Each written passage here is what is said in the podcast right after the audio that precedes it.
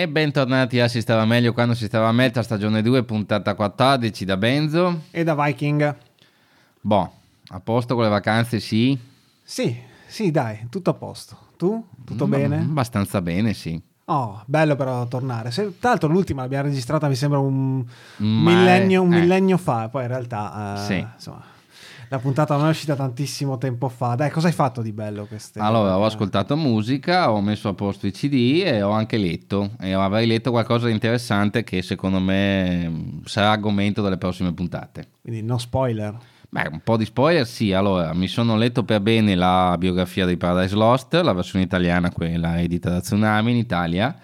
E direi che la prossima monografica potremmo farla sui Paradise Lost, visto che lì c'è tutto. Però c'è... che palle, prima i Type O Negative, adesso i Paradise Lost. Vabbè, sempre... allora facciamola sui Maggot Colony, va bene? Non so chi siano, sarei più in difficoltà. Ma tu dici che ne potrebbe uscire una bio interessante dei Maggot Colony? Dei Maggot Colony? Ma penso di sì, insomma. Okay.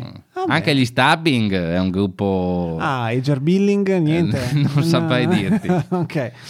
E dopo ho letto un altro libro, quello sull'accordo americano, che mi hai regalato tu un po' di tempo fa. Mi ricordo. E anche quello è un signor libro scena, e lì sì che c'è del disagio. E... non come Paradise Lost, in cui il disagio è relativo. Esattamente. So. Paradise Lost è molto bello perché secondo me dovrebbe essere fatto leggere a chiunque ha in mente di prendere in mano una chitarra e fare una band metal, perché lì c'è tutto. Quindi dagli esordi belli, i litigi personali, quello che non gli ha fatto tecnicamente, il successo, i manager, la vita on the road. Allora, due domande. Primo, ha davanti quindi la tagline consigliato da Nergal: non fondate una band ma leggetevi questo libro?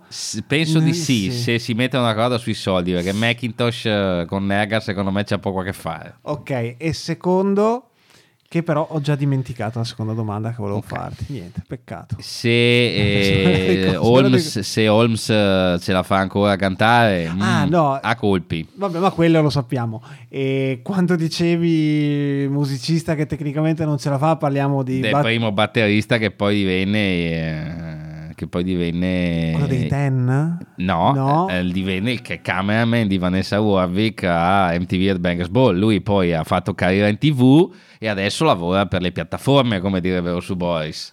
Fatto il cameraman di Headbangers Ball per un po' di anni, dopodiché quando... Ma il primo batterista fino a che dischi parliamo? Allora, mi sa che è fino a Icon sicuro. No, piano, mi sa che Icon è il momento in cui sono passati ad un livello più alto, diciamo così. Esattamente. Ok, dai, fammi la domanda diritto anche tu. Come è andata durante le vacanze? Intanto, per fortuna non sono ancora finite. Ho comunque lavorato, a differenza di chiaramente voi statali che potete fare queste grandissime ferie lunghissime, ma vabbè, è stata un po' volontà mia. Letto poco, bevuto, mangiato tanto, e purtroppo, ma nel frattempo dai, sto cercando comunque di limitare i danni. Ho ascoltato cose e niente di straordinario, a parte che mi sono innamorato follemente dei Dozdrit, quelli svedesi, che vedremo probabilmente se ce la faremo al Brutal Assault. Ma perché ce la faremo? Un biglietto ce l'abbiamo, a casa ce l'abbiamo, cosa vuoi che succeda? Ma da qui a giugno, chissà, salta, sì, giugno, magari agosto parte un'altra guerra, che ne sai, un'altra pandemia, ecco, un po' qualsiasi cosa. E Dozdrit veramente gran figata. Niente, ho ascoltato cose. Il nuovo album anche uscito, che poi non abbiamo fatto in tempo a metterlo nella nostra poll perché è uscito praticamente subito dopo, sempre di un altro gruppo che ci sarà al Brutal Assault, cioè i che non so come si pronunciano, i Misþyrming, quelli islandesi, molto bello. E devo dire anche così, la butto lì, The Spat Exile, gruppo italiano che fa sostanzialmente deathcore, metalcore, che io ho visto tanti anni fa in apertura e Fallujah, e è uscito un nuovo disco, Wound, molto bello, devo dire, insomma, bravi. Ecco, se io devo invece parlare di un disco sorpresa, verso fine anno mi sono recuperato Avad, che è quel gruppo folk, quel chitarrista folk che all'epoca suonò le chitarre acustiche nella formazione degli Ulver, suonò nei primissimi Satyricon e compagnia bella. Quindi se siete fan di Kveldsfanger, quel famoso, si pronuncia così tranquillo, e di quel mitico disco acoustic folk degli Ulver, questo è fondamentalmente l'erede parte 2, anche se poi musicalmente non ci azzecca tantissimo, no, però un gran disco di roba un po', come dire, sognante. Se siete in vacanza ascoltate. Dopo un chilo di panettone e vario prosecco, questo non è male. Insomma. I Disgorge secondo me farebbero più effetto sulla digestione. Vabbè. I jab-billing o gli stabbing che abbiamo detto prima. No, i Disgorge esistono invece. I Disgorge esistono e tra l'altro, signore e signori, i Disgorge, quelli messicani, si stanno rimettendo in piedi. Cioè adesso stiamo parlando dei Disgorge messicani, quelli di Necro Holocaust, stiamo parlando di un gruppo fino che insomma che con la cucina messicana tanto si abbinano perfettamente. Non c'è più Antimo, il mitico membro fondatore, però altra gente seria, i Disgorge tornano in pista, attenzione. Ottimo, quindi è già un buon 2023? Sì, tra l'altro quelli messicani, non quelli americani che sono già sdoganati perché hanno già fatto la reunion, quindi sono tornati ad essere nessuno. Sono quelli che suonano con i Metallica di solito, uguale, no? Sì. Ok. Va bene. Ci sarebbero 2 o 3 notizie da commentare, se dici. Sì, ecco, come se non lo sapessi. Okay. E tra l'altro come se non fossero cose che, vabbè, serviranno come spunto, ma parliamo sempre delle stesse cose. Vogliamo essere un podcast che non si rinnova mai, neanche nel 2023. Allora, quindi i Nuclear Assault hanno specificato che insomma non ce n'hanno più tanta voglia e adesso bisogna dare un taglio, poi si vedrà. Un taglio. Vuoi che perché sono vecchi, hanno un lavoro, la cataratta, l'artrosi cervicale. Vuoi che ti dica quello che penso io? Questa è una bellissima manovra a Kansas City. Tu non so se hai presente cos'è la mossa Kansas City. Del film Slevin. Allora, la mossa Kansas City in questo caso è... Allora, quando io sento Dan Leak, che è uno che ha dormito per terra negli squat e ha bevuto e fumato a scrocco per anni in giro per il mondo nei peggio gruppi, mi dice che non c'ho più tanta voglia di andare in tour, adesso vedremo. Sai cosa vuol dire? Che c'è qualcun altro nel gruppo che sta rompendo le balle, quindi adesso fanno la mossa Kansas City. Cioè, ci vorrebbe dire che poi tira giù sciolgono tutto e riapre lui. Sai qual è la più famosa mossa Kansas City della storia del metal? Ah, questo è un gancio con l'altra news, io lo so, vero? Sì, beh, i Sabaton hanno fatto i Ghost, cioè questa gente qua che oddio, ce n'è una ancora più primordiale. Che è il gruppo Black rumeno? No. Cazzo. La mossa Kansas City originale sono gli Entombed. Ok. Si chiamavano Nihilist. In formazione c'era Johnny Enlund, quello degli Unleashed, che era il più grande di tutti, che era quello che gli comprava la birra e guidava la macchina, perché lui era già maggiorenne, loro no. E a un certo punto volevano fare una roba diversa e volevano cacciarlo dal gruppo, ma Andersson, Ellid e compagnia non ci avevano il coraggio, quindi, anche perché avevano paura delle reazioni di Johnny Enlund che poteva menarli fondamentalmente. Sì. E che cosa hanno scelto di fare? Hanno detto a Johnny Enlund: guarda, ci sciogliamo, non esistono più i Nihilist. E un mese dopo sono riformati come Entombed senza di lui. E lui comunque non li ha menati, cioè poteva comunque menarli, cioè non so. Allora lì non ho mai letto che insomma non sono più così cattivi. Se Nicke Andersson è ancora in mezzo a noi, evidentemente no. Esatto. No, a proposito, Nicke Andersson lì che c'ha sto gruppo Gadon. No, ma adesso ha rimesso in piedi Lucifer. Ma va, chi se ne frega. E ha rimesso in piedi gli Helicopters, si è ripreso il nostro amico dei Baker Babies, fanno i tour, hanno fatto un disco quest'anno tra l'altro più buono. Più che dignitoso, niente di straordinario. Anche io ho sta cosa con Lucifer che cerco di farmeli piacere ripetutamente da una vita, ma non ci riesco mai. Vabbè, se ce ne faremo una cosa, però tu continua che ogni tanto magari. Vabbè, poi seconda notizia, Chris Boltendahl di Grave Digger fa un album solista, questa non era prevista ma l'ho detto primo album solista di Chris Boltendahl di Grave Digger che si chiama il gruppo Chris Boltendahl Steelhammer? Sì, penso che sia ambient folk, secondo lato ash noise. Ok, potrebbe essere, però pensavo più un disco con l'orchestra sinfonico, lui che canta solo in pulito, senza il gracchiato. Tra l'altro è dimagrito tantissimo, vabbè. Beh, dai, è sempre stato abbastanza filiforme.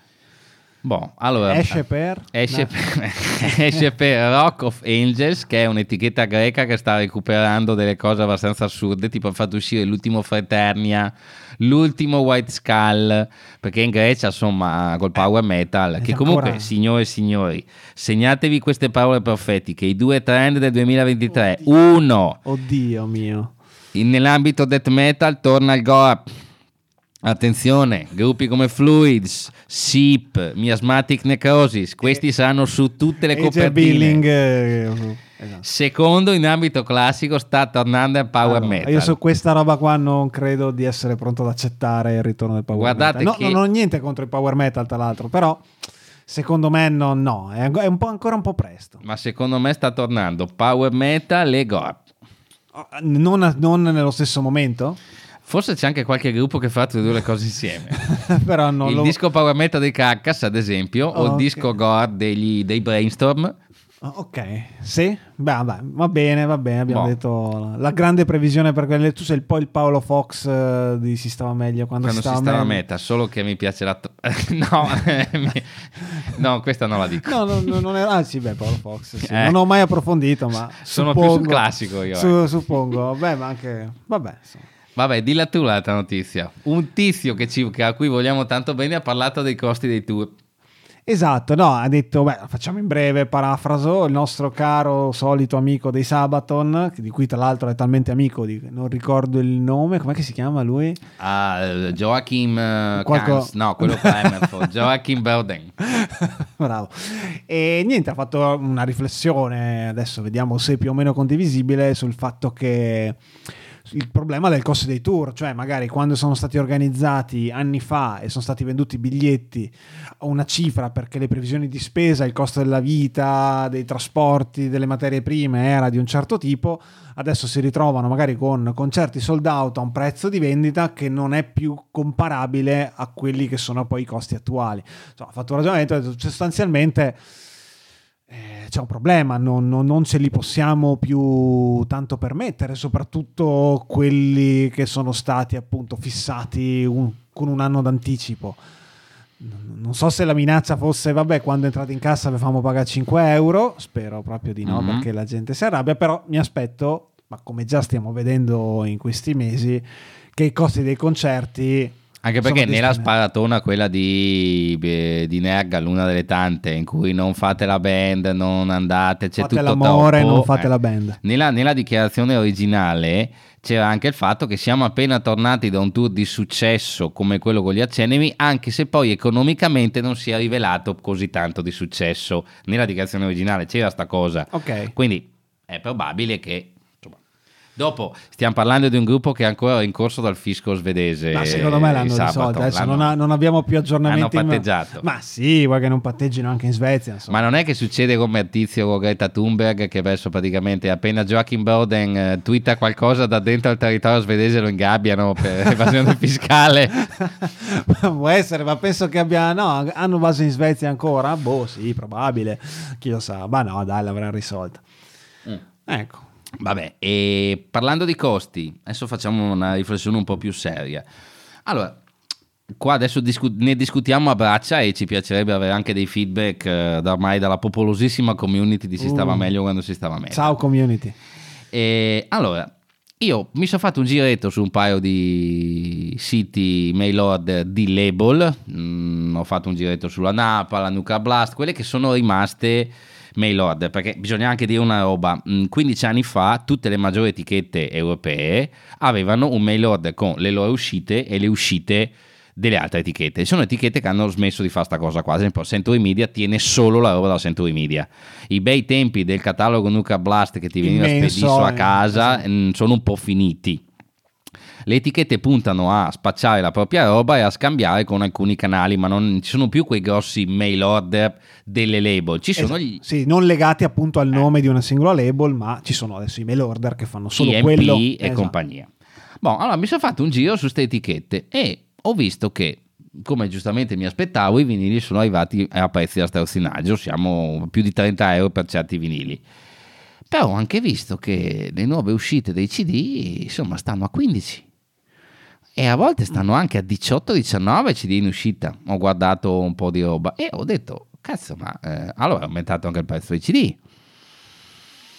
di stampa, diciamo, cioè c'è quello che ci domandiamo. Dopo però ho fatto qualche telefonata nell'indotto di si stava meglio quando si stava metal e io ho fatto 4 conti e viene fuori sta cosa qua, che c'è stato un rincaro, ma c'è stato un rincaro sulla carta e un po' sul policarbonato. Adesso prendo il mio simpatico foglietto. Allora, In stamperie europee stampare circa 500 copie veniva prima del rincaro della carta, cioè prima della guerra o comunque nel periodo autunnale, prima che i costi schizzassero in su, veniva circa 550 euro per 500 CD. Adesso siamo arrivati a 650, quindi c'è stato un rincaro a CD singolo da 1 euro a 1,20 euro. Quindi sì, sono 20 centesimi. Il 20%. Ok. Parliamo di CD spediti al tizio che li produce, a chi ha la label, già confezionati con la pratica SIAE svolta. Dopo tu li rivendi. Quindi ci sta quel costo che poi li rivendi a 10 oppure a 12. Ormai i CD a 12 ci stanno. 10 è un po' un prezzo, quello è vecchiotto, bisogna dire la verità.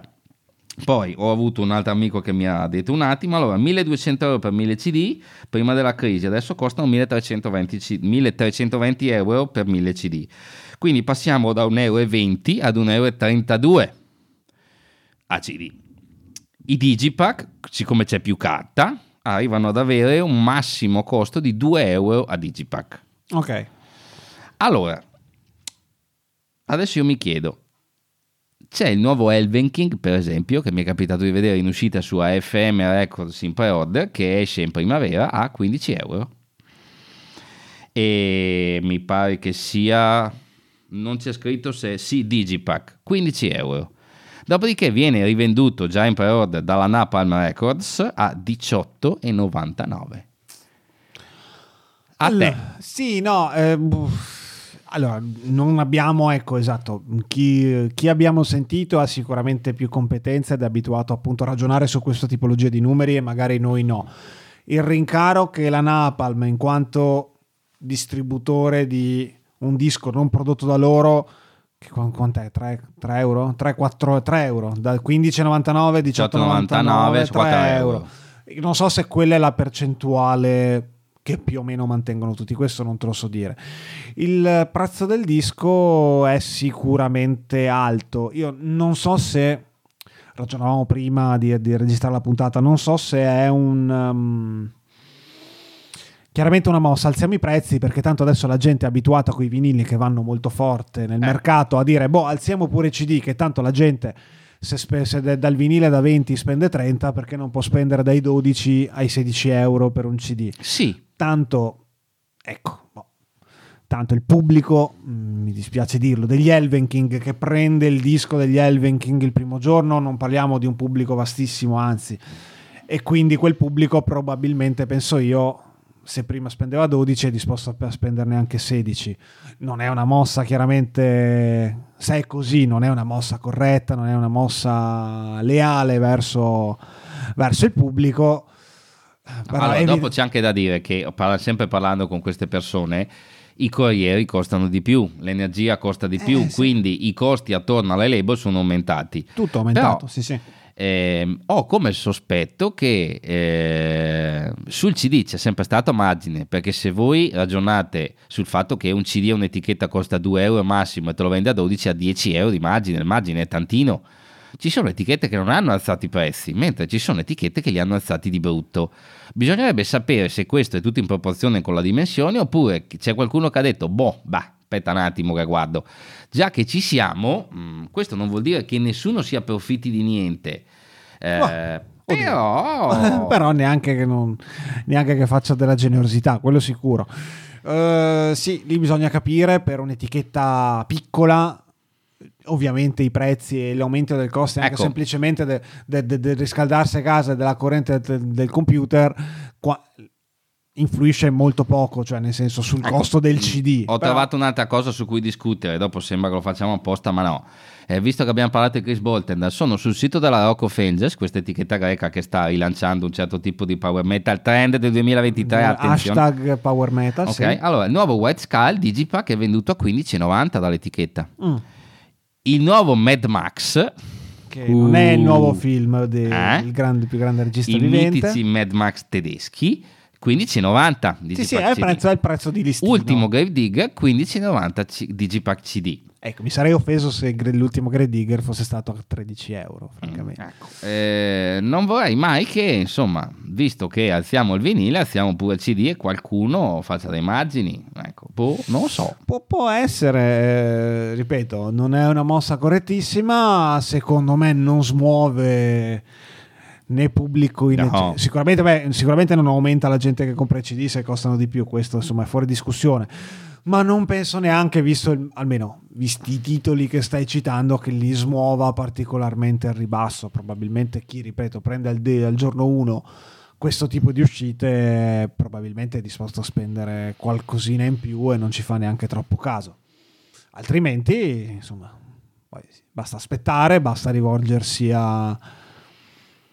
agli altri, cioè nel senso agli altri che poi rivenderanno i dischi, che te li tengono lì 6 mesi perché non vengono venduti e poi arrivano a 12, 10, 8 perché per forza di cose, insomma. Ma infatti io non voglio che vengano fuori, cioè questa nostra mossa di discutere questa cosa non deve essere interpretata come un attacco a determinate label, a determinate logiche che noi non sappiamo, però se i dati che ci stanno sotto o ci manca qualcosa, e sarebbe bello discuterlo con qualcuno che ha degli altri dati, che ne so, il costo della promozione, e il costo della promozione di queste band è aumentato per il costo energetico, che ne so io, deve esserci qualcos'altro che ci sfugge, però effettivamente i CD adesso costano tantino. Io non voglio dire che deve ancora il CD deve costare 10 euro, anche perché non è è roba di 2014-2015, sì. 12 ci sta ormai, però se io devo spendere 18,99 per quello degli Elvenking non lo prendo, aspetto di andare a un concerto, al primo banchetto che l'ha scambiato con qualcun altro di qualche piccola label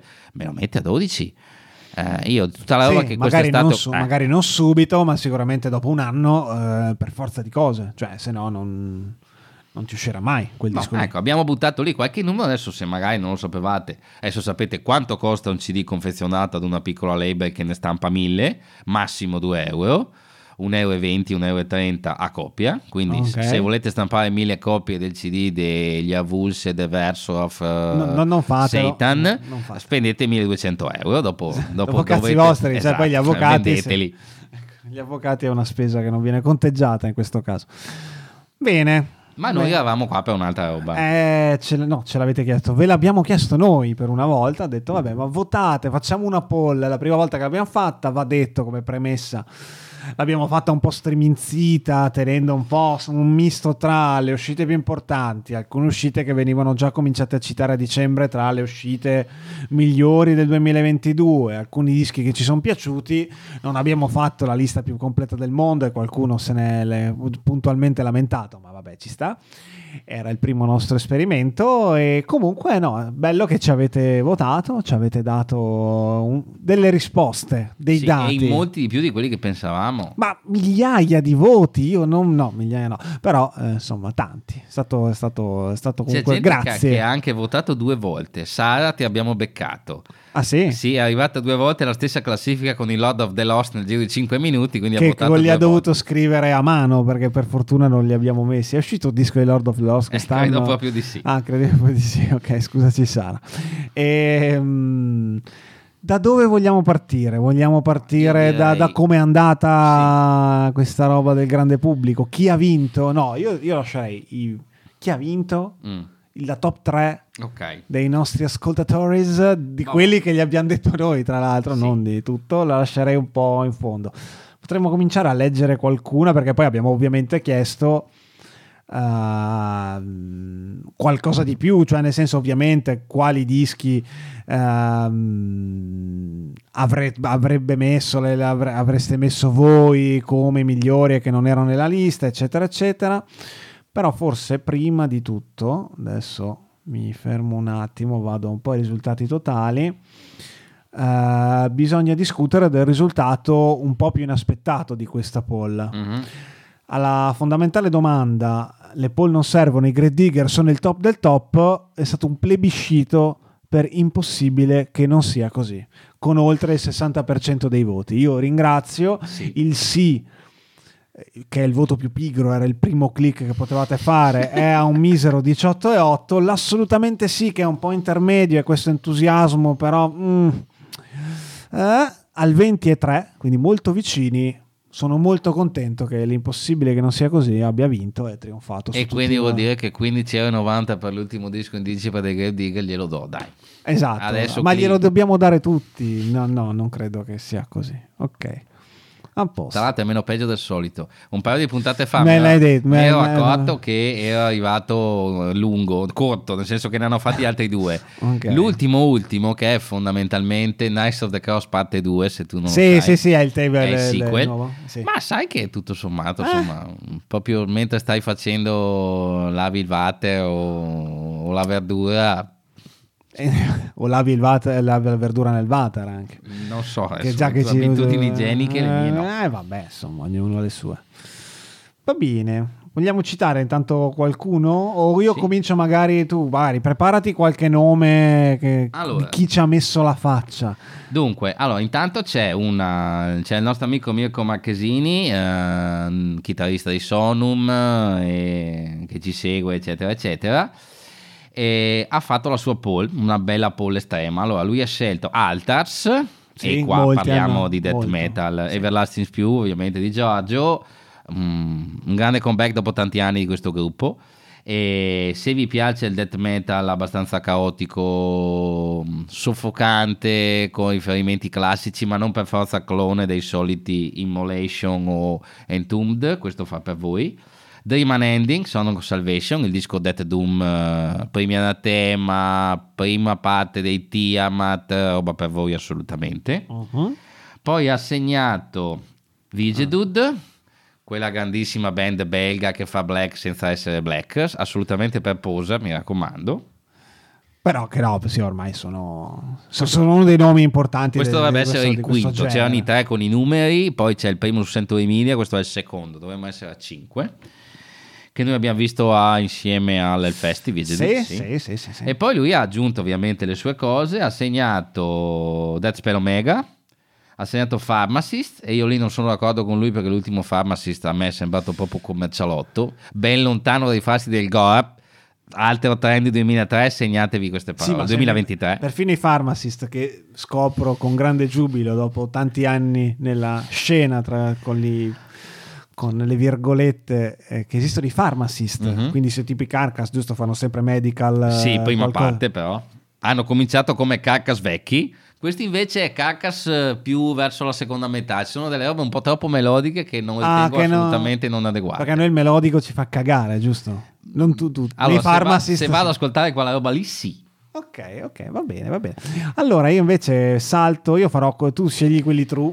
Sì, poi lui ci ha segnato un altro paio di dischi che non conosco, ha segnato I Viterne, The Alien Facade e Hat, All That Was Promised, che sono per adesso nomi, quando avrò il tempo di ascoltarmeli. Mirko mi sembra uno che ce la sa, quindi...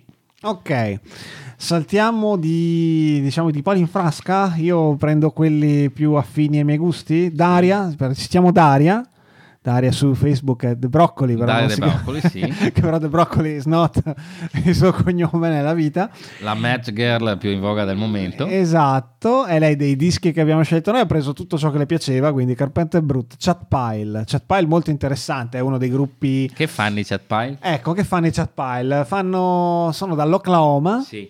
E questo mi sa che... Questo è già strano, cioè è già comunque abbastanza buffo. Non fai power metal se stai in Oklahoma. Hanno un logo super metal, ma copertine di concept, che ne so, mezze post industriali, queste copertine qua, queste foto dei ruderi dell'Oklahoma, e fanno una sorta, ecco qua mi viene un po' difficile perché li ho ascoltati ma non tantissimo, questo alternative metal col cantato molto urlato, sembra quasi Neurosis. Mm-hmm. Belli pesanti, non male, cioè nel senso sono dei gruppi in ascesa, diciamo, della scena alternative metal americana. C'è metanima Neurosis e metanima Converge lì dentro, io ci sento quelle due robe lì, come di metà pizza, prosciutto e funghi e metà salamino, cioè buono tutto, più o meno si stanno bene insieme, quindi sì. Cult of Luna, l'ultimo, non è l'unica che ha votato i Cult of Luna, perché rimangono comunque un punto di riferimento e riescono a mantenere effettivamente una qualità negli anni, insomma, abbastanza costante, niente da dire. Non so se è una gag, ma ha votato anche Astral Fortress e Darktron. Non so se siamo noi che abbiamo influenzato la sua mente nel votare Darktron. I Messa con Close, ma ne parleremo anche più avanti, anche lei Vigedud, e Zelen Ardor, che anche lì ne parleremo più avanti. Ne abbiamo parlato. Sì, dobbiamo parlare di una roba di Zelenardo. Esatto, ne abbiamo parlato che siamo andati a vederli. No. Allora, uno dei concerti più false metal a cui siamo stati di recente. Mamma mia, non è vero. Cioè, sì, oddio, false metal, sì, però non il più false metal. Ricorda che siamo stati a vedere i Death Stars vicino alla base di Aviano in serata. Ok, quindi insomma. E gli Insomnium in Slovenia quando allora, non erano gli Insomnium non sono post metal, saranno post metal per tanti ma non per tutti, ecco. E com'è andata Zelenardo? Allora è andata che abbiamo visto un gruppo che dal vivo fa faville, anche se quella sera lì c'avevano i coristi malati e quindi ha dovuto arrangiarsi. Quando l'abbiamo visto maniera. Salire, diciamo, lui da solo con solo la band e noi coristi a fianco che fanno tutto quel gioco di voci che, insomma, per i quali Zelenardo sono estremamente riconoscibili, ci ha detto dopo una canzone che stavano male, quindi l'alternativa era o annullare il concerto, ovviamente un po' con quella mossa paraculo.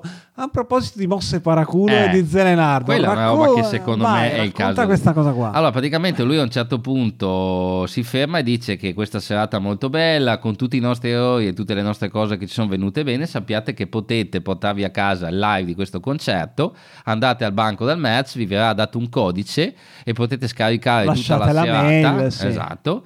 In tipo FLAC, sì, non in MP3, non in roba compressa, ma chiaramente in alta qualità. Per avere il live di questa serata sarà disponibile solo per tipo 48 ore, ho detto una cosa del genere. Sì. Dopodiché abbiamo cercato un attimo quant'è il costo dell'operazione. Ci domandavamo, ma che lo fanno gratis? Vabbè, no, costerà poco. No, non costava poco questa cosa, 20 euro. Costava 20 euro. 20 euro, abbiamo detto vabbè, bello, grazie, bella idea. Ovviamente se uno è un fan sfegatato, effettivamente è un'idea carina. Ecco, il rapporto prezzo-modalità forse siamo ancora un po' fuori mercato, ma no, vabbè, insomma. Ecco, allora però discutiamo di questo tipo di mossa. Allora, tu vai on live. Sì. Allora, queste robe qua hanno un precedente assolutamente assurdo che forse tu non ti ricordi più, quando i Pearl Jam fecero tipo 20 live di 20 concerti diversi e con la stessa versione, adesso 20 è un numero esagerato, però avevano fatto tutti questi live in tutte date diverse del tour e li misero in circolazione e si scatenò il collezionismo. Ed è in parte anche quello che sta succedendo, però molto postumo, in cui adesso non c'è più niente da grattare, quindi hanno appena fatto uscire 3 live di 3 date diverse, di 3 tour diversi dei Death, adesso che non si può più fare niente. Certo. Allora il fatto di avere il collezionismo dei vari live una volta era legato al bootleg, certo, l'epoca dei bootleg. Sì, chiaro. Allora adesso c'è la possibilità di avere questi live che ovviamente però come base non hanno la stampa, quindi non c'è quasi nessun costo, perché alla fine si attaccano al banco del mixer e se è disponibile subito per 48 ore non è che lo remixano, ci stanno tanto lì, quello che esce. Chiaro, quindi vuol dire che il costo di produzione è interno al tuo, cioè non è un costo in più. Sì, oddio, al di là del tizio che deve perderci tempo a mandare la mail a quelli che gli hanno lasciata, a gestire quel tempo lì, sì, il resto no. Allora, a questo punto, se tu quella sera lì avessi avuto il live di Zelenardo a 5 euro l'avessi preso, a 10 l'avresti preso, a 15 l'avresti preso, a 20 l'avresti preso, ragioniamo... Allora, la risposta già a 20 l'abbiamo già data perché no, non l'abbiamo preso. Ragioniamo che non è la nostra band preferita, non siamo dei fanboy, però è un concerto che quella sera lì abbiamo detto, cazzo che bello. Quindi è... Allora... Faccio un po' il vecchio della situazione per una volta. Io sono molto legato al live in quanto sono lì, mi ascolto la band e me la vedo. Negli anni della gioventù, quando appunto spopolava anche nel mercato metal i DVD live, le cose, cioè li ho presi, li ho consumati alcuni, però penso che adesso, almeno noi che abbiamo fatto tantissimi concerti eccetera, almeno per me il live di una band, soprattutto oggi che con YouTube hai sostanzialmente in mano, non in altissima qualità, non tutte le date, però sostanzialmente su YouTube mettono qualsiasi cosa di qualsiasi band, anche dal vivo. A me personalmente, che non sono un super collezionista, completista eccetera, per me non ha un valore. 5 euro potevo pensarci, magari non Zelenardo, non nelle condizioni in cui mancavano i coristi e quindi non nel meglio del 100% delle loro possibilità, però francamente io non sono così interessato a questo tipo di cosa. Tu? Allora, c'era un lato di me che all'epoca dei CD masterizzati e dei CD che non esistevano, prendersi i demo di un gruppo che non aveva mai stampato i demo e avere un minimo di mano con Photoshop, farsi il CD a casa, avere bootleghino personale, piaceva. Ok, però adesso è passata sta cosa qua, cioè, ristampano tutto, figurati se non ti stampano. Esattamente. E non lo prenderei, però mi sembra un'idea che potrebbe avere un certo grip soprattutto su un pubblico molto più giovane di noi, però non a quei prezzi lì. No, perché il pubblico più giovane di noi in teoria 20 euro da lasciare per l'audio di un live, no, è per i grandi fan, i completisti. Sono andato al concerto, mi porto anche a casa l'audio in alta qualità, però se ragioni che magari con 20 euro tu non hai nessun costo di produzione, ne vendi 7, hai fatto 150 euro. No, ma che ti entrano come se avessi venduto 7 magliette, no? No, ma ripeto, come operazione commerciale con la tecnologia che abbiamo oggi a disposizione è una mossa intelligente che ha costo praticamente zero, se non li vendi non hai stampato nulla, cioè nel senso non perdi nulla, quindi ci sta. Se c'è un pubblico per questa cosa non so quanto sia, secondo me non è molto ampio, è semplicemente i propri die hard fan di queste band qua, e lo puoi fare e ha senso che lo fai nelle dimensioni piccoline di un tour di questo tipo. Non è che i Metallica che fanno la data al palazzetto poi dicono "oh raga, lasciateci le messe se volete". Anche se coppara culo l'Ars ho capito, no? Te vende pure mutande. Lo so, però devi fare un'app, non è che puoi stare in fila al bancone con uno con la penna che si scrive le tue mail. Adesso non so se funzionava così con i Zelen Ardor, ma penso che la dinamica sia questa, quindi vedremo, insomma. Vabbè. Ecco. Posso leggerti un'altra classifica? Allora, il nostro vecchio amico Nicola Dalla Valle, detto Nicola Polonia, compagno di 1000 festival. Polonia perché stava in Polonia, sta in Polonia. Ci manda la sua classifica con Amorphis Halo e qua te voglio. Okay. Gli Amorphis, per quel che ci riguarda, mi pare stanno nella fase stagnante. Non sono dischi brutti. No. Quasi mai. Di Halo cosa te assudava da questo qua? Io ho un problema, ne volevo parlare poi quando avrei fatto un po' il bilancio, la mia top 5 dell'anno. Amorphis, ecco, Blind Guardian è quel disco che già qualcosina mi ha trasmesso in più perché venivano dai precedenti che ho avuto grandi problemi. Gli Amorphis sono super costanti. Fanno un disco ogni 2 anni, regolare, il loro bel tour, il disco è sempre ben prodotto, elegante, con qualche influenzina diversa ogni tanto, però francamente non mi dicono più niente da disco, da dire ok, adesso questo me lo ascolto per 3 settimane consecutive da un bel po' di anni. Sarò io il problema? Può essere, però ho sentito comunque una percezione dell'ultimo Halo un pelo meglio degli ultimi 3.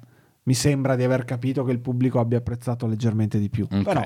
Ma se vuoi, io mi sono comprato la biografia degli Amorphis, mi è appena arrivata in inglese, e ti do un piccolissimo spoiler. Nel primissimo capitolo in cui c'è Esa Holopainen e Jan Rechtenberg, quello che c'ha il nome tedesco anche se finlandese, dove si sono conosciuti per la prima volta, c'è questo bellissimo aneddoto di cui magari parleremo, che c'è sto posto che era tipo su una strada di campagna che lo chiamavano Metalli Kiosk, che era un chioschetto che in teoria doveva avere le bibite e il bar, ma non era mai aperto, nessuno sapeva di chi era sto chiosco, e c'era sto spiazzo con questa casetta dove si beveva chiusa. Lì si trovavano i metallari finlandesi tutti quanti con le birre da casa, avevano 15-16 anni, si mettevano lì o col boombox, con lo stereo, ascoltare la musica, bere birra.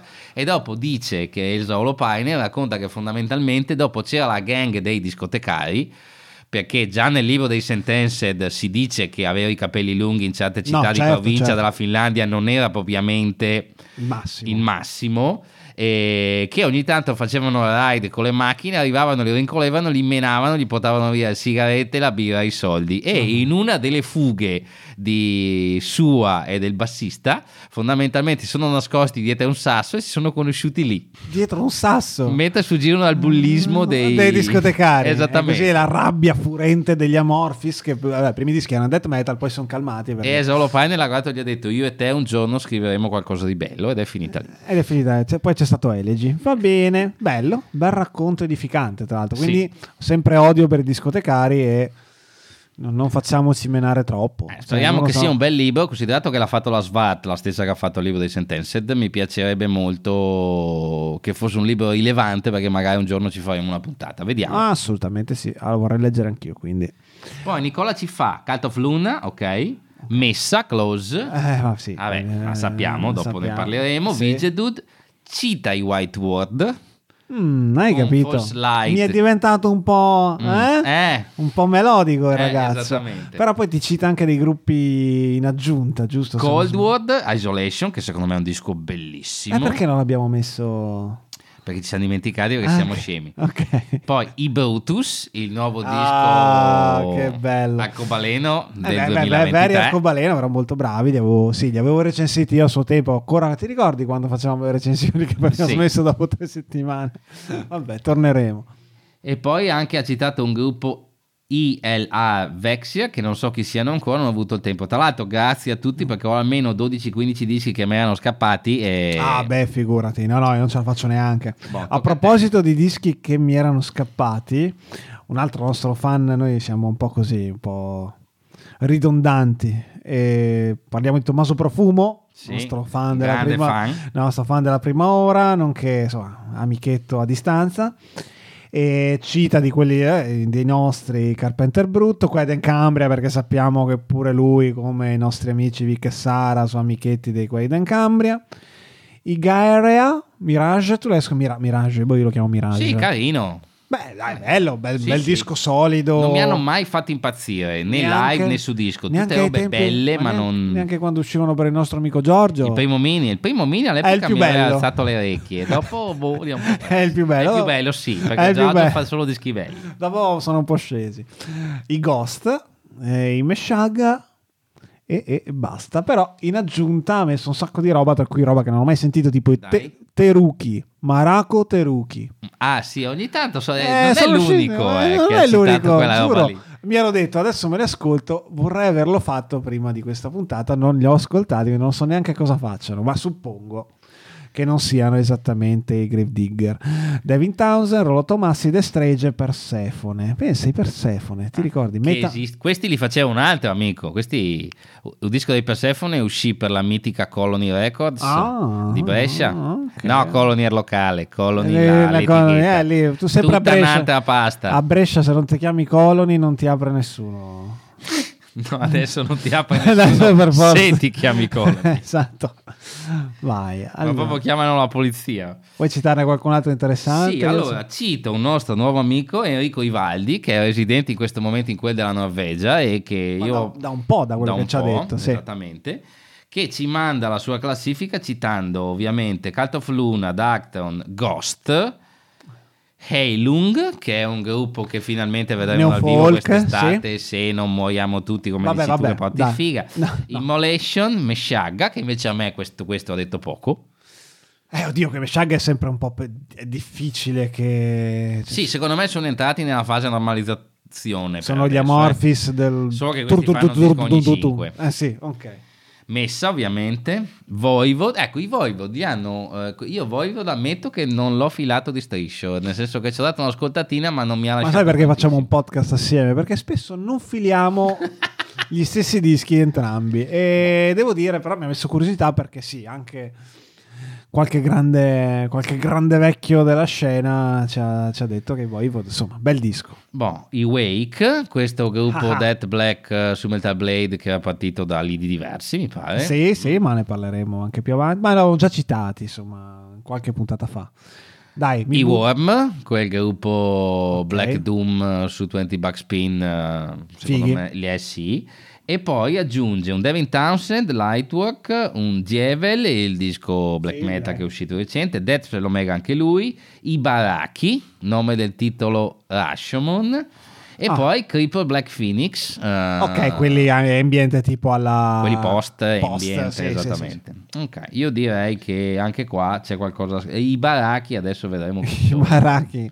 Vabbè, cerca cosa fanno i Baraki, almeno per dare un riferimento. Adesso fermiamoci su questa cosa qua degli Baraki, ma non per il disco in sé. Una delle robe che ci fa davvero piacere, che ci dite sempre che c'è atmosfera di casa, è molto facile affezionarsi a quello che facciamo e in questo momento molto... siamo proprio in una casa, esatto, assieme, tra l'altro è molto colloquiale, alla fine avremmo potuto ascoltarci tutti i dischi che ci avete mandato e fare gli sboroni del cazzo e invece no, esatto. Sentite quanto siamo autentici per il fatto che voi ci dite le cose e diciamo ma chi cazzo ce ne frega di quello che ci consigliano, non è così, ci vuole tempo, esatto, ci vuole tempo, abbiamo una vita e c'è qualcuno che deve pure sposarsi quest'anno, oddio mio, allora.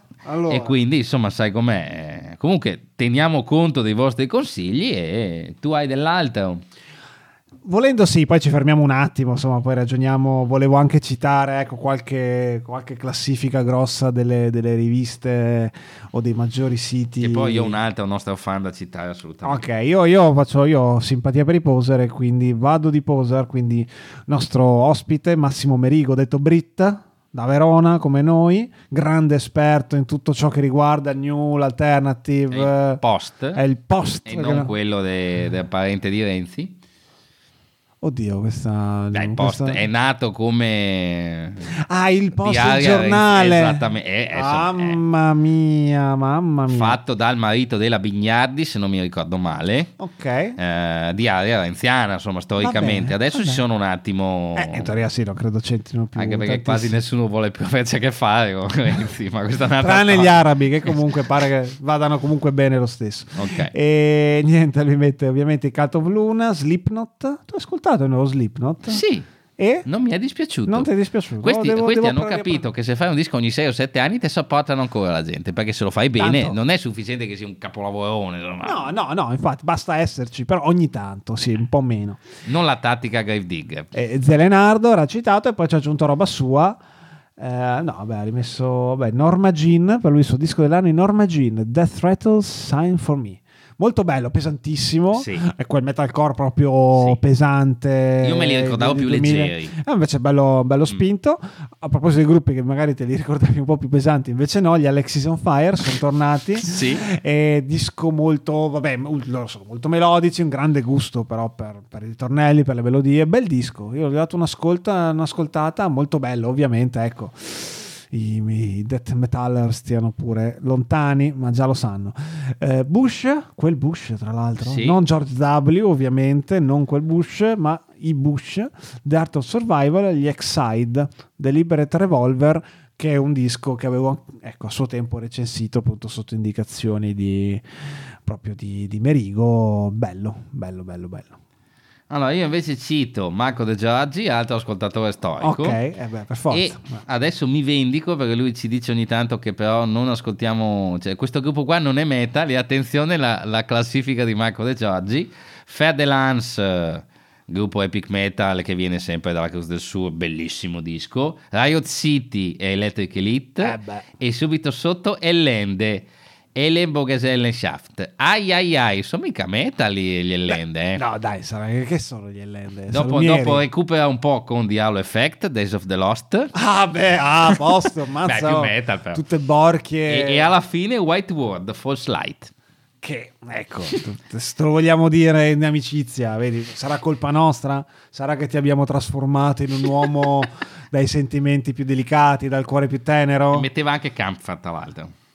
Mi pronuncino Kampfer, sei capace? No, tra l'altro l'ho messo nella mia top 5 Yartastiaki. Yartastiaki. Certo, che vuol dire dopo. Io sono rimasta quello che si chiamava Mare, diciamo, facile. Grazie amico. Vabbè, niente. Vogliamo citare qualche invece, ecco. Citiamo una cosa importante. Ascoltatori come Marco sono quelli che ci fanno andare avanti. Perché è gente che si appassiona, che ogni tanto ci diceva ho scoperto i Maggot Colony grazie a voi, cioè vuoi mettere no, ma lo so, oddio, non è che siamo qua per questo, perché la nostra idea iniziale non era sicuramente di chissà insegnare o consigliare chissà quanti dischi, perché ci piace più raccontare tutto quello che gira attorno, però a forza di dai, sono 2 dischetti, li abbiamo citati oggi va così, cioè parliamo di grosse liste della spesa che poi insomma cercheremo di riassumere in una playlist, farvi vedere qualche risultato e quant'altro. Vabbè, io ho qua davanti, io devo dire, da 4 mesi sono abbonato a Decibel, perché ho detto famo sta pazzia, abboniamoci a Decibel cartaceo. Ho detto volevo proprio risentire il gusto di avere una rivista cartacea sotto mano. Tra l'altro costo è praticamente unico, cioè se tu ti fai l'abbonamento dall'America o dall'Europa costa sempre €80 tipo per 12 numeri, quindi okay, prezzo insomma più o meno regolare. E la cosa buffa è che io mi aspettavo, ho detto oddio mio adesso però chissà quanto mi faranno pagare di tasse di dogana, ma per fortuna essendo riviste immagino non ti arrivano nella cassetta alla posta senza nessuna spesa aggiuntiva. Ho avuto io, come altri nostri amici, le classiche disavventure, che il primo numero mi è arrivato quello di ottobre ed era giusto che mi arrivasse quello di ottobre, poi passa un po' di tempo e mi sono ritrovato col numero di gennaio. Ragazzi, forse manca qualcosina, e me li hanno mandati subito, devo dire, sono stati molto bravi. E quindi Franco Decibel, che abita in Franco Oklahoma, sì, anche lui tutti in Oklahoma ovviamente. Kevin Decibel. E il numero di gennaio era quella con la top 20 del 2022.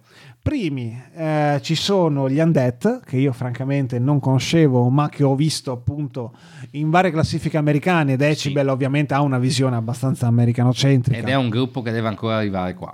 Esatto, ma sì. Death metal abbastanza classico, che se non ho capito male, e ne parlano tutti molto bene. I Kevin hanno messo i Kevin come secondi. Che adesso si rimettono in moto, decisamente sì, hanno fatto comunque un album veramente notevole, ma è in posizione 3 che mi sorprende, perché comunque Decibel, ok, americanocentrica, però ha sempre avuto un orecchio più attento per le sonorità estreme. E chi ci sta in terza posizione? Il tuo disco dell'anno, così gancio subito per le nostre cinquine. Sonia, vedi, parlaci di Sonia. Certo, ne hai già parlato, ma riparlaci di Sonia. Allora, stiamo parlando del disco dell'ex chitarrista degli Apsu, che dopo essere uscito, cioè è stato mezzo cazzo. È un'altra mossa Kansas City. Il tizio degli Apsu sciolse gli Apsu perché non era contento della transizione che lui aveva fatto da uomo a donna, e dopo ha riformato i Proscriptor Apsu.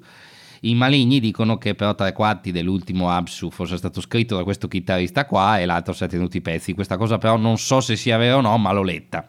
Comunque sta di fatto che lui non si è persa d'animo, ha formato il suo gruppo heavy, classic, eccetera, ed è uscito. Ma quanto metal è Sonia? Non tantissimo, allora, in realtà, è molto bello. Allora, è un disco prodotto da Chris del Sur, tra l'altro, che ha occhio per le cose buone. È fondamentalmente in parte classic heavy metal, con le chitarre gemelle, con un certo tipo di attitudine, però poi la registrazione, la voce di lei, c'è gente che l'ha definito quasi gothic. Io direi che invece è un disco heavy metal con un modo di suonare e comporre i riff che è decisamente hard rock e decisamente atipico. È quella roba tipo è il metal anni 80 californiano, quindi sì, che poi è sfociato nell'hard rock, quello di grande classifica, di grande successo, ma esatto, che ha delle radici, quindi in un suono. C'è un po' di Los Angeles, c'è un po' di hard rock di fine anni 70, ma soprattutto c'è un grandissimo gusto delle melodie e dei riff. È un disco che parte per essere sta agli antipodi di un disco come quello di Riot City. Il Riot City è un disco meraviglioso, cromato, bellissimo, ma è tutta roba che abbiamo già sentito, e deve essere così perché omaggia una tradizione. Il cantante a sirena, i riff a Judas Priest, un certo tipo di doppia cassa. Sonia invece parte da dentro e decostruisce un genere. Mamma mia, ma ti pagano quelli della Cruz del Sur per dire certe cose? No, anzi, mi piacerebbe che le Cesare prima o poi venisse. Vediamo se ce la faccio. Ok. E insomma, il disco è molto molto bello. Cioè, se volete vedere un genere codificato come l'heavy metal, quanto può nascondere ancora? Insomma, le note sono 7, le corde sono 5, i mesi sono 12 e Berlusconi sta ancora in giro, eppure c'è la possibilità di fare qualcosa di nuovo, pur partendo da ingredienti noti. Questo a me ha colpito moltissimo. Ecco. Ok, perfetto. Sta ancora in giro Berlusconi, sì. Moto sì, Papa, no, ha fatto, Moto Pelé, ha fatto questo, la foto di Natale meravigliosa, l'ha fatta col cagnetto, con la sua okay. No, non è Dudu, è il figlio di Dudu. Ok. Dudu non c'è più. Ok. Così come non ci sono più le ex mogli di Berlusconi, okay. C'è quella nuova che vabbè, insomma.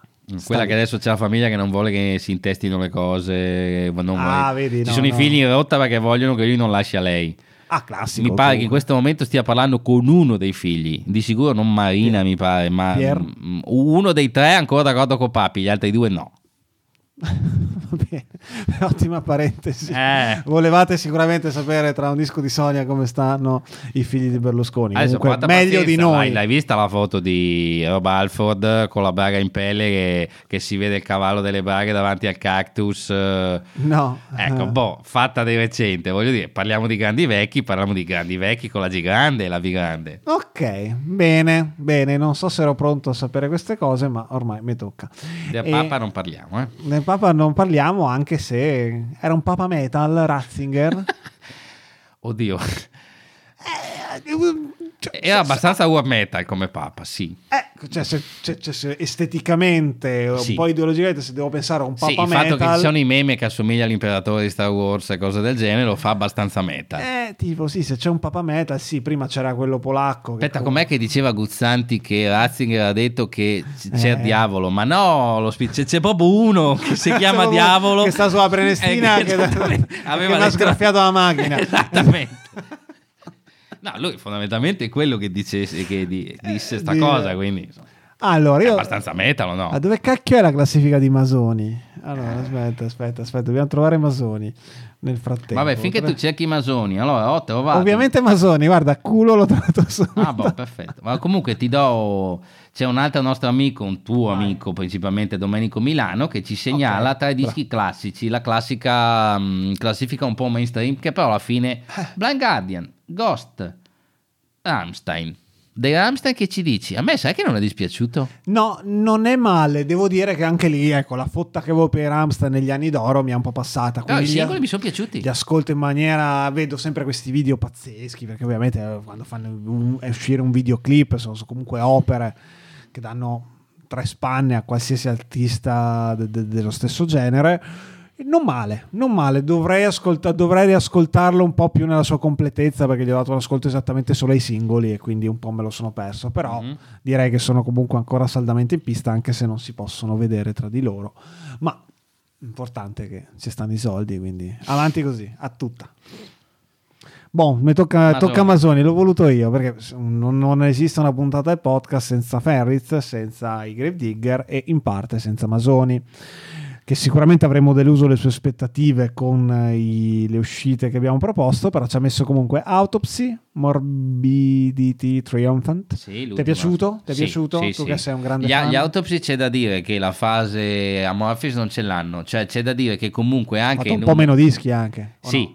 Però ultimamente se ci pensi dalla Reunion sono a meno 4, quindi alla fine sono dischi sempre di buonissimo livello, insomma Severed Survival e compagnia non lo rifanno più. Però avercene, sono un po' tipo gli Immolation, fanno le loro robe, non puoi dirgli niente, non c'è niente da dire su questo. Ok, vabbè, ha citato i Ghost, i Messa, i Riot City, di cui brevemente parleremo anche più avanti magari, Sonia, quindi vedi la tua influenza, Sordid Blade, quindi qua proprio... Aspetta, lui l'ha chiamato, questa è una definizione bellissima, stavolta non lo prendo in giro, lui li ha chiamato Epic Metal sconfitto. E qualcuno sotto aveva commentato come in un videogioco di Dark Souls. È perfetto, quella lì è la musica dei Sordid Blade. Aspetta, ma nel senso di Dark Souls, nel senso gli sconfitti quando muori 200 volte facendo la stessa parte della mappa. Quello è epic meta da incazzarci. Esatto, li metterei in Meshuggah. Però l'idea è quella lì, sì. È effettivamente quello, fino alla copertina nebbiosa con le silhouette. Dopo la voce ai Sordid Blade non è che sia piaciuta a tutti, eh? No, effettivamente anch'io ho avuto delle difficoltà. Posso capire, però c'è una ricerca delle melodie vocali che non trovi in tantissimi dischi. Vedi, secondo me, vai. No, allora, secondo me, effettivamente quella ricerca melodica è frutto del fatto che non ce la fai. Sì. E secondo me necessitava effettivamente del rinforzo di una voce diversa, migliore, non migliore, non è quella la questione. Secondo me merita il confronto. Dicono, ma anche Bathory c'aveva lui che non sapeva cantare. Però aveva un sound talmente più monumentale, più grosso, che effettivamente quel tipo di voce che non riusciva magari a essere tecnicamente ineccepibile funzionava. Io per i Saturday Play faccio questo appunto, non sono l'unico, comunque un disco notevole. Ecco, a proposito di grosso, citiamo Marco che ci ha mandato anche lui la sua classifica e ha citato anche lui Saturday Blade. Con Marco ci siamo confrontati e entrambi i Saturday Blade ricordano molto le melodie dei Warlord, e le melodie vocali dei Warlord non è che le fanno in tanti, eh. Ok, io direi che ci siamo dimenticati qualcuno? Beh, sicuramente sì. Però più o meno i dischi che abbiamo citato, ecco, gli Undead li cita il nostro amico Luca Riccardelli da Oslo pure lui, no? Da Göteborg, no, Oslo. Cita gli Undead, appunto, così come ha fatto Decibel, i Worm. E li ha citati anche Pessino nella sua infinita elenco di dischi. Non vale, è una roba, cioè, tipo, che dischi sono usciti nel 2022? Tutti, cioè, nel senso, no, insomma, è una roba che non ha nessun senso, però vabbè, beato lui che se li ascolta tutti. Allora, passiamo a fare una classifica che mi verso da bene. Allora, io farei... okay. No, speriamo di no. Allora, io farei... Dico, visto che siamo comunque arrivati all'oretta... Così, ridendo e scherzando, okay, allora, ma... Tu ci dici i primi tre e io invece cito gli altri dischi. Allora, io no, non siamo d'accordo. Dai, io dico i miei 5 dell'anno con commento rapido e vi dico com'è stato il mio 2022, che sicuramente è stato meglio del 2021 perché semplicemente con la scusa del podcast e con un po' più di tempo a disposizione ho ascoltato un pelo più di roba. Allora, per me il disco del 2022, l'avevo già detto, l'avevo già anticipato qualche mese fa, è Beer Zero, Gris Klein. Britero, gruppo francese che fa una sorta di hardcore d'atmosfera, ma dai, neanche così tanto, possono abbastanza dritti, ecco. E oddio mio, no, a metà, a tutto posto per te, vabbè, superato il po' è tutto posto, va bene. E Chris Klein, superato il po' è tutto posto, esatto, quello come, sì, come il meridionale. E Chris Klein è l'ultimo disco, e quello prima mi aveva lasciato mezzo indifferente quando io l'ho conosciuto invece con l'EP Personal War, non mi ricordo, una cosa del genere.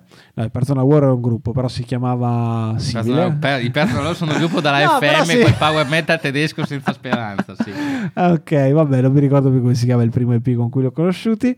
E questo riesce a unire, cioè, è figlio di un'evoluzione molto interessante, ci sono più voci pulite, giocano un po' di più con l'atmosfera e non solo con le canzoni ultra spinte. Per me disco dell'anno, sorpresa, sono contento, gli voglio bene, quindi molto contento.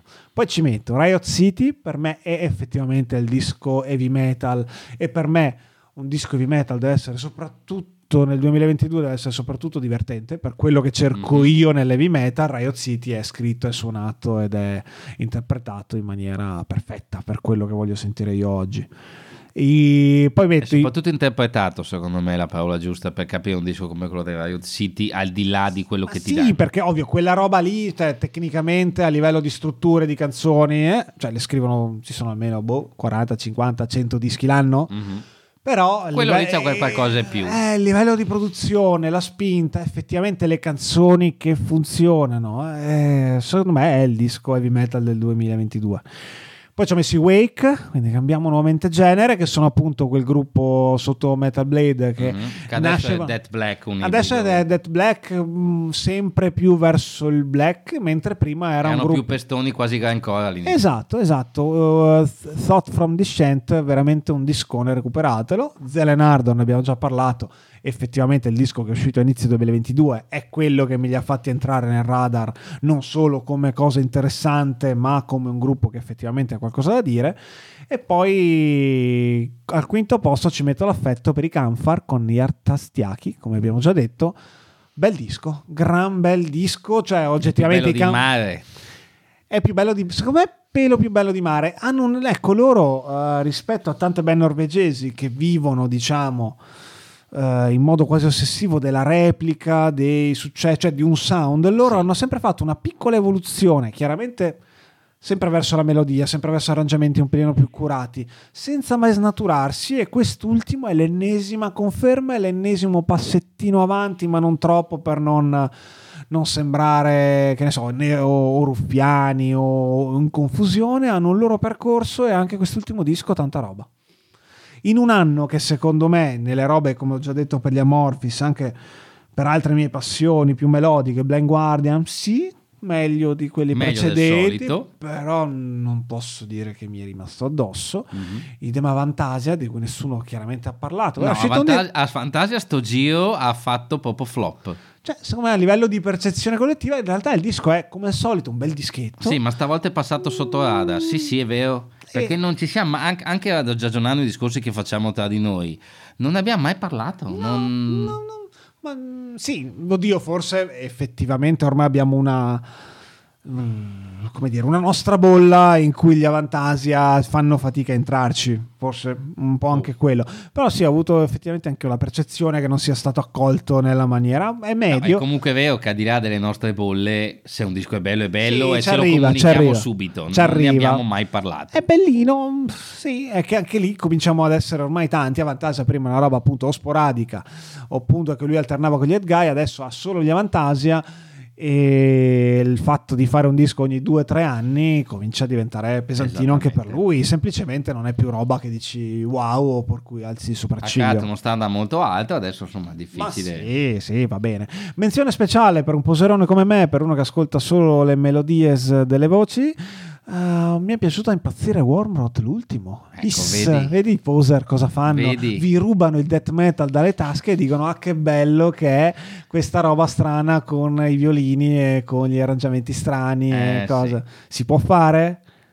Allora, i Wormrot sono un gruppo devastante. Forse il mio concerto questo in vita mia fu il set dei Wormrot. E tra l'altro Nederland Fest, ce li abbiamo un po'. Dovrebbero passare in primavera qua vicino a casa. Ecco, dai, andiamo. Grazie forse anche a uno dei personaggi che abbiamo citato nelle classifiche, che li porterà dalle parti di Vicenza, ma non diciamo altro. Vediamo. Allora, vabbè, in ogni caso i miei. Allora, disco dell'anno, Sonia. E l'abbiamo già sviscerato. Proprio con il cuore, con la testa e con le orecchie, tutto quanto. È un disco perfetto. Poi con il culo, Halo Effect, proprio giù le braghe. Sì, paraculo, bravo. L'ho ascoltato tantissime volte, molte di più ma di quelle che ma non per prepararti alla puntata, perché non c'era bisogno. Però... È presente quella frase che dice di adesso ho riso più del dovuto. Ecco, l'ho ascoltato molte più volte del dovuto. E ti è piaciuto più del dovuto, sì, probabilmente. Esatto. Poi Wormrot anch'io. E poi la parte più sfacciatamente vergognosa, disco di Eskimo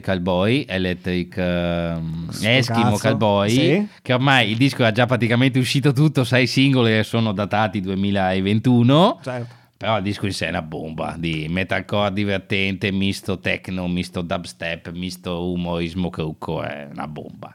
Cioè è un disco da vedere più che anche da ascoltare.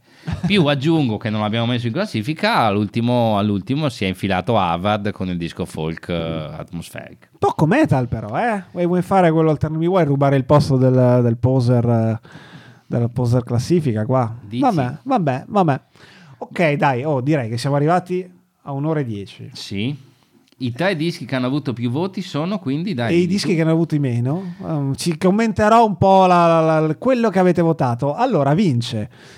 Un po' io me lo aspettavo. Tu mi sembravi un pelino più sorpreso di questo exploit, sì. Ma la percezione che si ha al di là del campanilismo italiano è che effettivamente Close Day Messa è stato un po' il disco dell'anno. Lo è stato per voi che l'avete votato col 32%.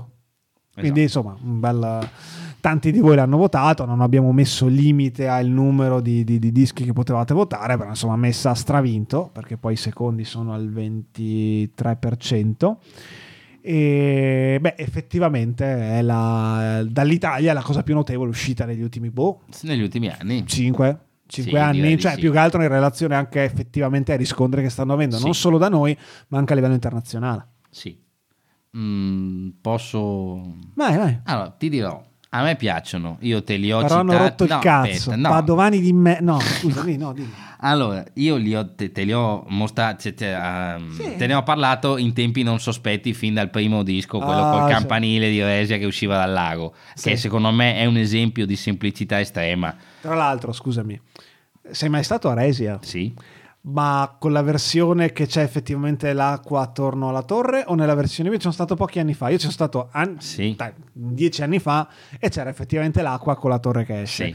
Adesso non più, perché c'è talmente secca che hanno tenuto l'acqua solo attorno alla torre e tutto il resto è un cantiere di terra, tipo praticamente. L'ho visto in foto quella cosa lì. Ecco, basta. Allora, i Messa a me piacciono, riconosco la genialità del gruppo, riconosco l'impatto, sono assolutamente contento dei risultati che stiano avendo, però di recente io ho riscoperto tutto un tot di female fronted metal non commerciale. Ti cito Third and the Mortal, ti cito i primi The Gathering. Io non vorrei che in questo momento i Messa stessero avendo l'effetto dei gruppi giovani. Quando abbiamo parlato dei Sanguisuga Bog, che è death metal per chi ha una certa età, io non vorrei mai che i Messa fossero ed abbiano così tanti tanto risultato anche nei giovani, perché magari certi dischi di 20 anni fa, quelli lì, anche se li hanno sentiti, non li sentono proprio. Cioè a Nicke, a uno che ha 25 anni non gli dice niente, la cantante di Terra Morta non gli dice niente, perché se tu ti riascolti i Terra Morta, soprattutto nell'evoluzione della metà carriera fino alla fine, quando sono passati a fare moltissimo rock e pochissimo metal, perché alla fine all'inizio era più doom, sono cose che stanno facendo anche i Messa, Cioè io non voglio sminuirli, no, sto facendo un paragone, che forse sono il gruppo giusto per questo tipo di momento e questo tipo di pubblico. Però intanto va detto, è strano che il female fronted metal funzioni nel 2022, perché è passato di moda tantissimo, cioè nel senso, soprattutto quello diciamo autoriale, diciamo, che fanno i Messa, non va più da tanto tempo e non è che avesse mai raccolto questo gran successo. Io ho la percezione che invece abbiano un pubblico, cioè, che piacciono anche ai giovani, perché comunque sono italiani, sono nuovi, hanno 2 dischi, eccetera eccetera, ci sta. Però vedo un... Sì, sono 3, mi sa, sai. 3? Vabbè, perché mi ricordo dal secondo, quello appunto di Resia più questo qua. Sì, sono 3, dovrebbero essere 3. Però mi sembra che il loro pubblico sia abbastanza trasversale, cioè piace un po' a tutti, sia ai vecchi che i giovani. Quindi che fondamentalmente riescano a prendersi il pubblico del Magnolia, il pubblico di un club metal e il pubblico del metallari vecchi, cioè, di gente che ascolta rock e un po' di rock strano. Citiamo un nostro amico e ospite Giovanni Loria, li ha visti e ha detto mi piacciono, e lui, cioè, nel senso, è uno di opinioni, insomma, belle decise sui gruppi nuovi.